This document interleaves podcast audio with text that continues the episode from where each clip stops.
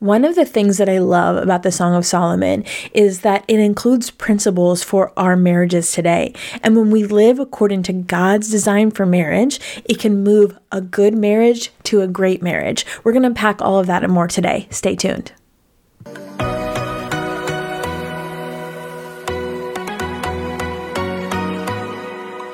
Do you sometimes doubt if you're truly hearing God's voice or if it's really your own? Or have you been in a season where it feels like He's completely silent? Have you been praying for a way to learn how to hear His voice more clearly? Hey, friends, I'm Rachel, host of the Hearing Jesus podcast. If you are ready to grow in your faith and to confidently step into your identity in Christ, then join me as we dig deep into God's Word so you can learn to live out your faith in your everyday life.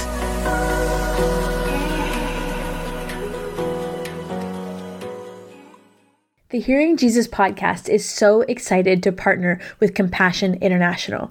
We believe in Compassion's mission to release children from poverty in Jesus' name. Sponsors, when they sponsor a child, have the opportunity to see firsthand the impact that you're making through letters and updates that you receive from your sponsored child. It's not just changing the lives of children, it's changing entire families, whole communities, always through the local church and always in Jesus' name. When you choose to sponsor a child, you ensure access to quality education, medical checkups, healthy food, clean water, and most importantly, the love of Jesus, delivered through a church in their community because of a generous, caring sponsor like you. And you can speak life, love, and hope to your sponsored child through personal letters that you'll exchange. I hope you'll join me in sponsoring a child through compassion today. All you have to do is pull out your phone and text Hearing Jesus to 83393. You'll get a text back with a picture of a child who is waiting for a sponsor and a link to sponsor that child. You can also go to compassion.com forward slash hearing Jesus to choose a boy or girl to sponsor. When you sponsor, we'll also send you a copy of She Hears Learning to Listen to Jesus, my book, as a token of our thanks for investing in the life of a child. Thank you for joining me and sponsoring a child through compassion today.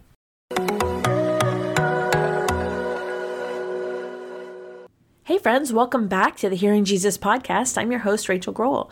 Today, we're continuing our series on love, sex, and the Bible as we go through a Bible study on the Song of Solomon.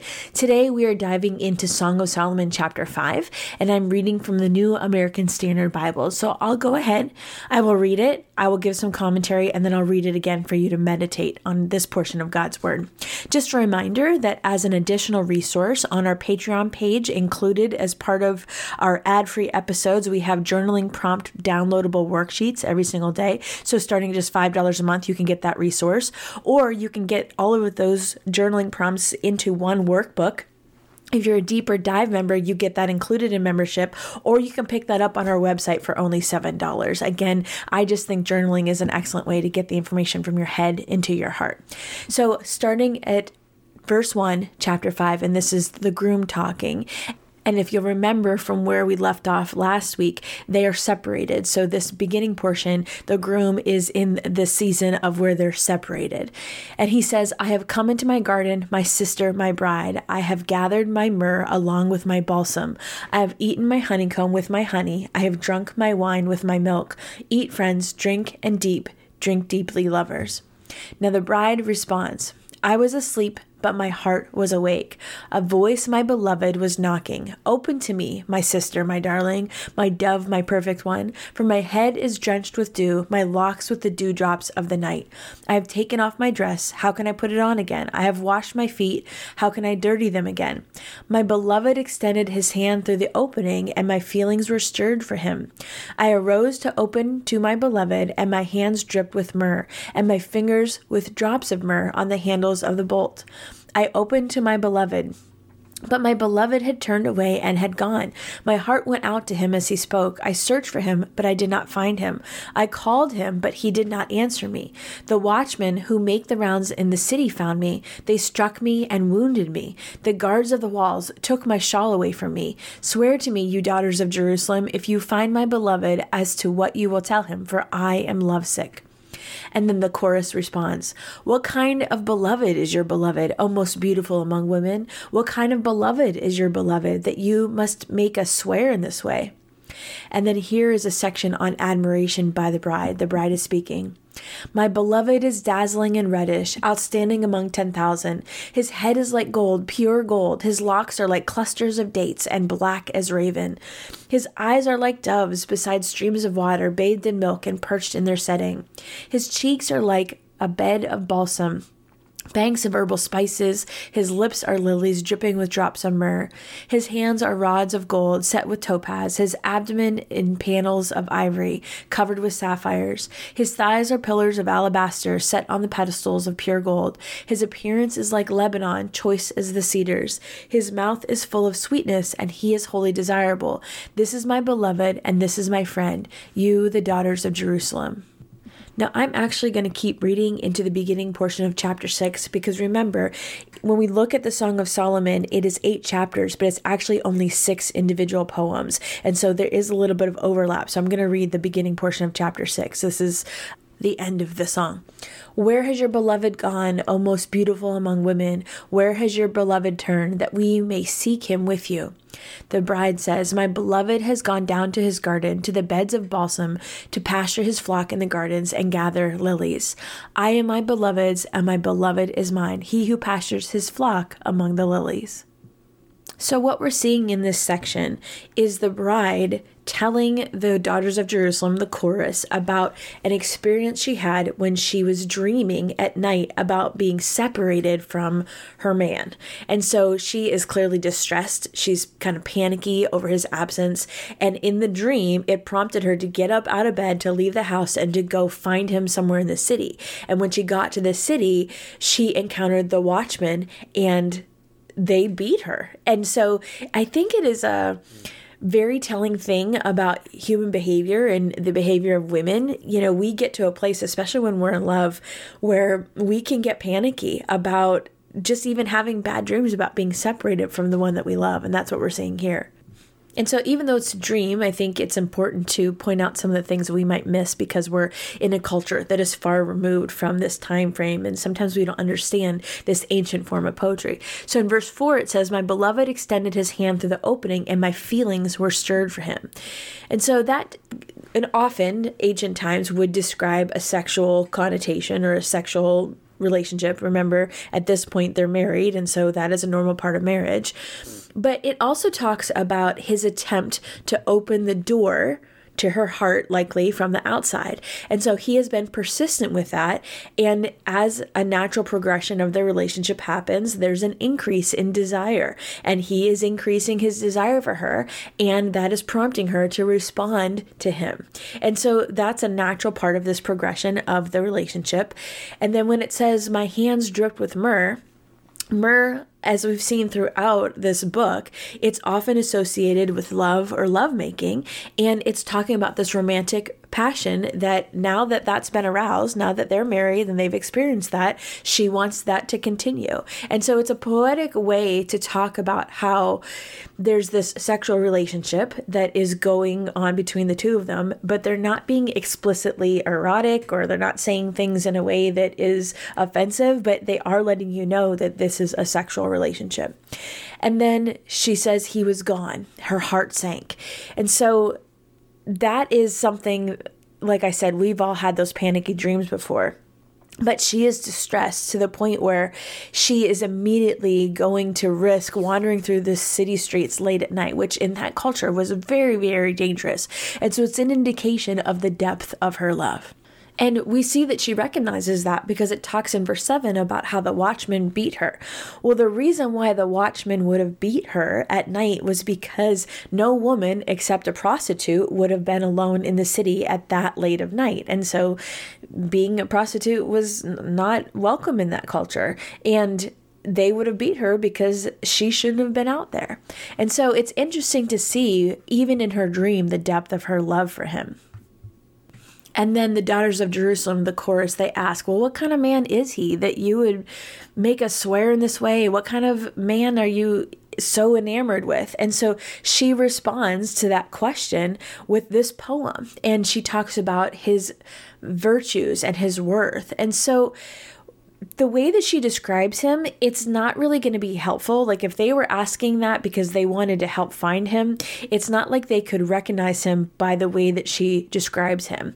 But the point in all of that is he's too amazing of a man for her not to pursue him and do whatever she has to do in order to protect their relationship, in order to find him, because he's too valuable to lose. And I love that these descriptions are the counterpart to how he described her in a previous chapter. Remember, we talked about the kind of poetry that goes from the head to the feet. It's called a wasf. W A S F. And remember, this is a poem where now it's the woman praising his body and begins with the head and goes to his feet. And we went through that when he described her that way. Now she's describing him that way.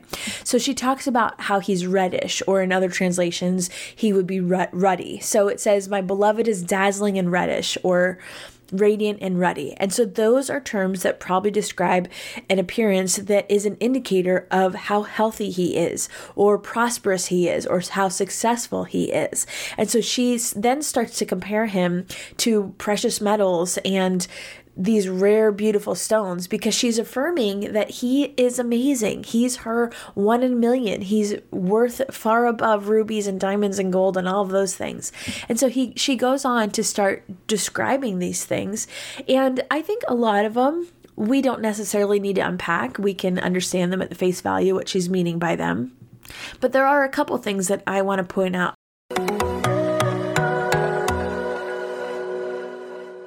Hey, friends, are you loving the deep conversations, the biblical insight, and the spiritual growth content that I share on the Hearing Jesus podcast? Well, I've got some fantastic news for you. Starting at just $5 a month, you can become a member of our Patreon community and take your Hearing Jesus experience to a whole new level. When you join Patreon, you gain access to ad-free episodes, daily journaling prompts and worksheets, monthly bonus content, personalized Q&A sessions with me, giveaways, and more. As a Patreon supporter, you're not just a listener, you're a valued member of my inner circle. But that's not all. Our Patreon community is a place where you can connect with like minded people who share your passion for spiritual growth, engage in meaningful discussions, share your thoughts, and be part of something that's truly special.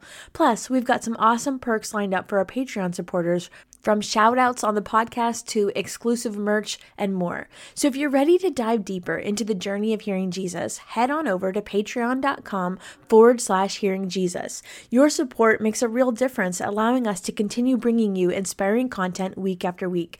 Also, a portion of any income from Patreon goes to support children through our partnership with Compassion International. Again, head to patreon.com forward slash hearing Jesus. Thank you for being a vital part of the Hearing Jesus community. Together, let's learn to live out our faith in our everyday life. So she talks about him being bathed in milk. Well, a basin full of milk was a representation in that culture of abundance. And the doves, the white doves in that culture, were honored or revered.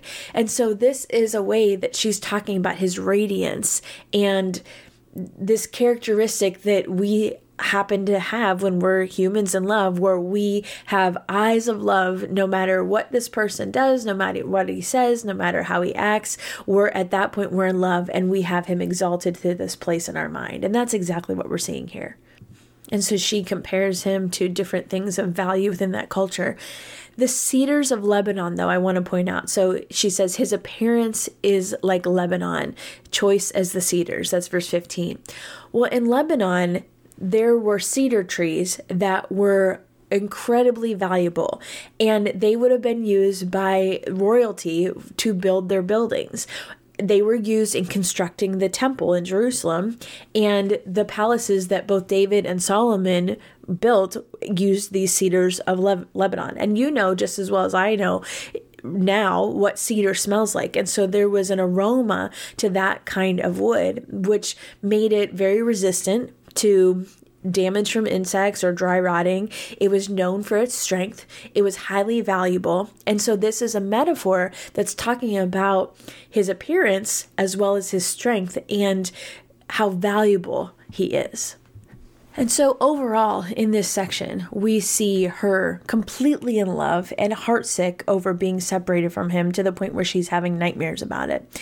And what we see in this relationship in the Song of Songs is not just an, an attraction, a physical attraction, but we see desire, we see delight, we see the way that she praises him, the way that she respects him, the way that she holds him in this high regard. And that is, of course, reiterated in this section.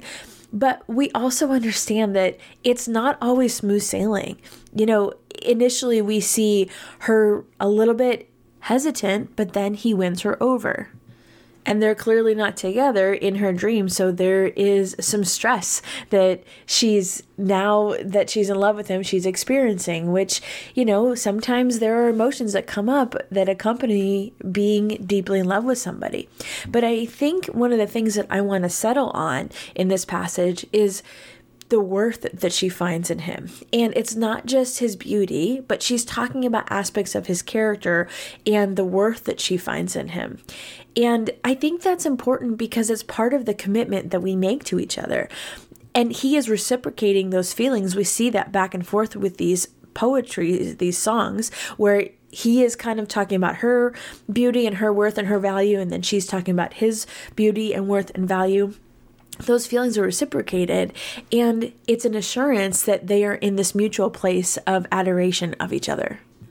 And also, it's responding to the needs of your partner. You know, I think one of the things that we kind of understand about human nature is, metaphorically speaking, typically the man is knocking on the door more than the woman. So we started off this passage talking about how he's knocking on the door because he has desire for her and she's a little bit hesitant. And then as she gives into that desire, they come to this place of mutual satisfaction.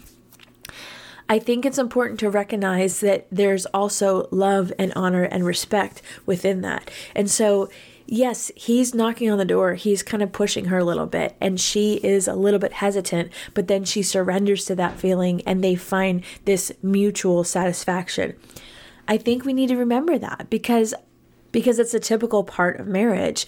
But then there's also this recognition where he holds her in a place of great worth. He appreciates her. He talks about her qualities. She he's regularly praising her. There is mutual respect. He also respects her enough to wait until she's ready to open that door.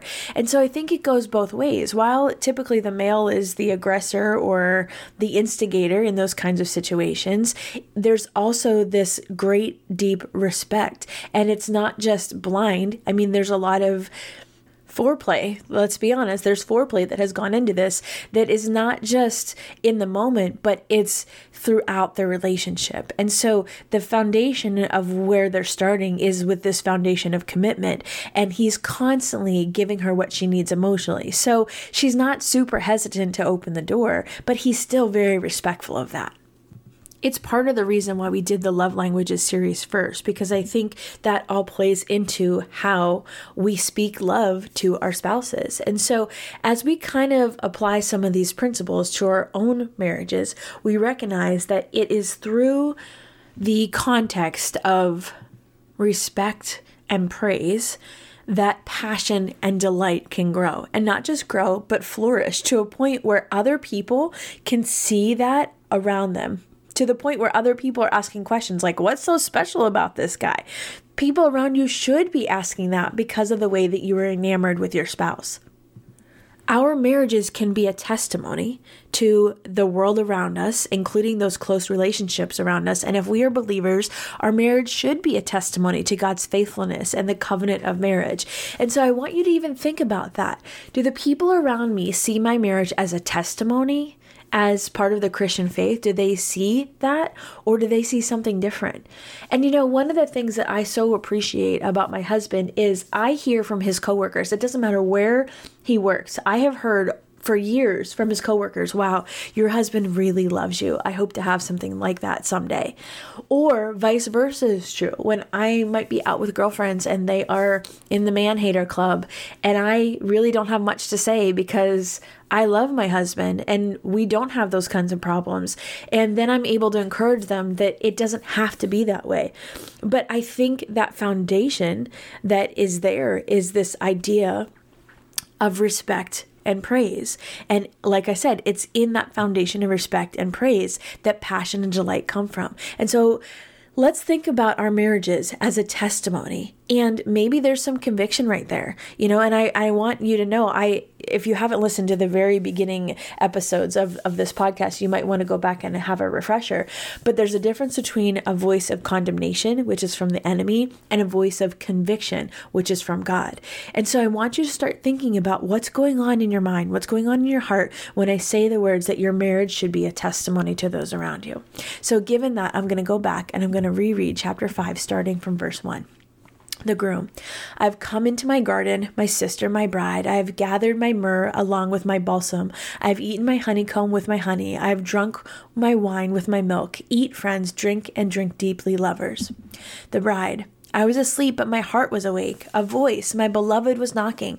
Open to me, my sister, my darling, my dove, my perfect one, for my head is drenched with dew, my locks with the dewdrops of the night. I have taken off my dress. How can I put it on again? I have washed my feet. How can I dirty them again? My beloved extended his hand through the opening, and my feelings were stirred for him. I arose to open to my beloved, and my hands dripped with myrrh, and my fingers with drops of myrrh on the handles of the bolt. I opened to my beloved, but my beloved had turned away and had gone. My heart went out to him as he spoke. I searched for him, but I did not find him. I called him, but he did not answer me. The watchmen who make the rounds in the city found me. They struck me and wounded me. The guards of the walls took my shawl away from me. Swear to me, you daughters of Jerusalem, if you find my beloved, as to what you will tell him, for I am lovesick. And then the chorus response What kind of beloved is your beloved, O most beautiful among women? What kind of beloved is your beloved that you make us swear in this way? The bride. My beloved is dazzling and reddish, outstanding among 10,000. His head is like gold, pure gold. His locks are like clusters of dates and black as raven. His eyes are like doves beside streams of water, bathed in milk and perched in their setting. His cheeks are like the bed of balsam, banks of herbal spices. His lips are lilies dripping with drops of myrrh. His hands are rods of gold set with topaz. His abdomen is panels of ivory covered with sapphires. His thighs are pillars of alabaster set on pedestals of pure gold.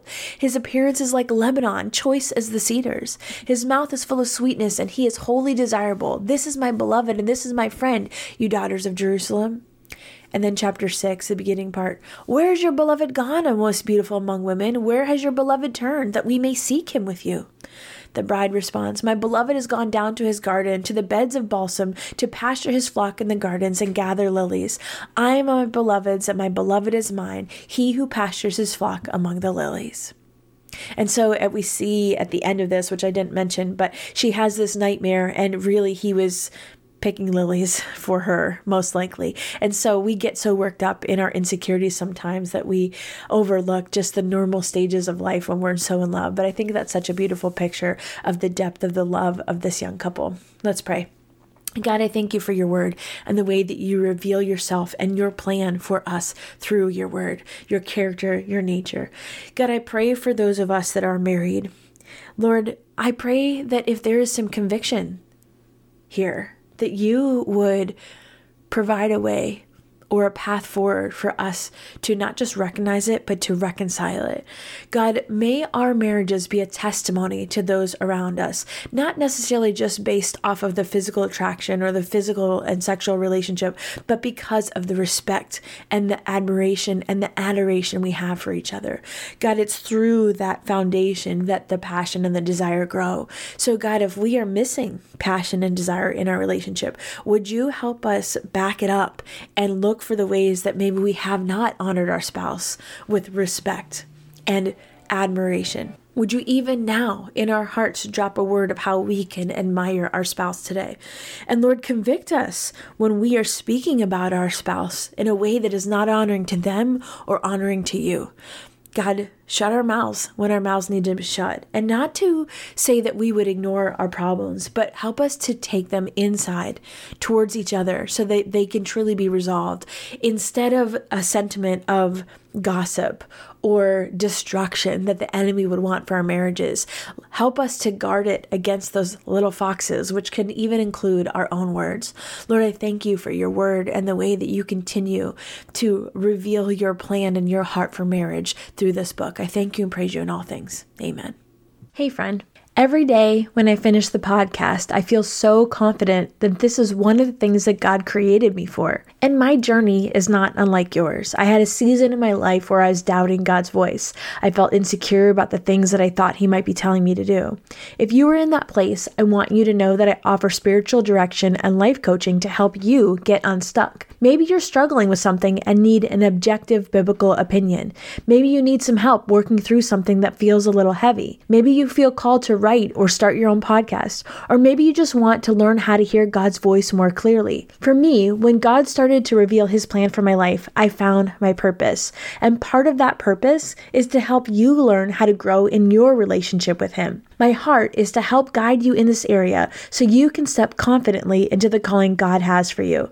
If you would like to start spiritual direction or life coaching, I'm opening up space for a couple more clients. You can head to shehears.org forward slash coaching to learn more. That's shehears.org forward slash coaching. Hey, friends. If this podcast helped encourage, empower, or equip you in your walk with God, I would love it if you would head over to Apple Podcasts and leave me a review. That's the number one way you can support my show. You can also join our free Facebook community or Instagram page where I share inspirational tips, bonus content, resources, and prayer throughout the week. Hey, I want you to know I'm praying for you. Know that you are so loved. Keep going.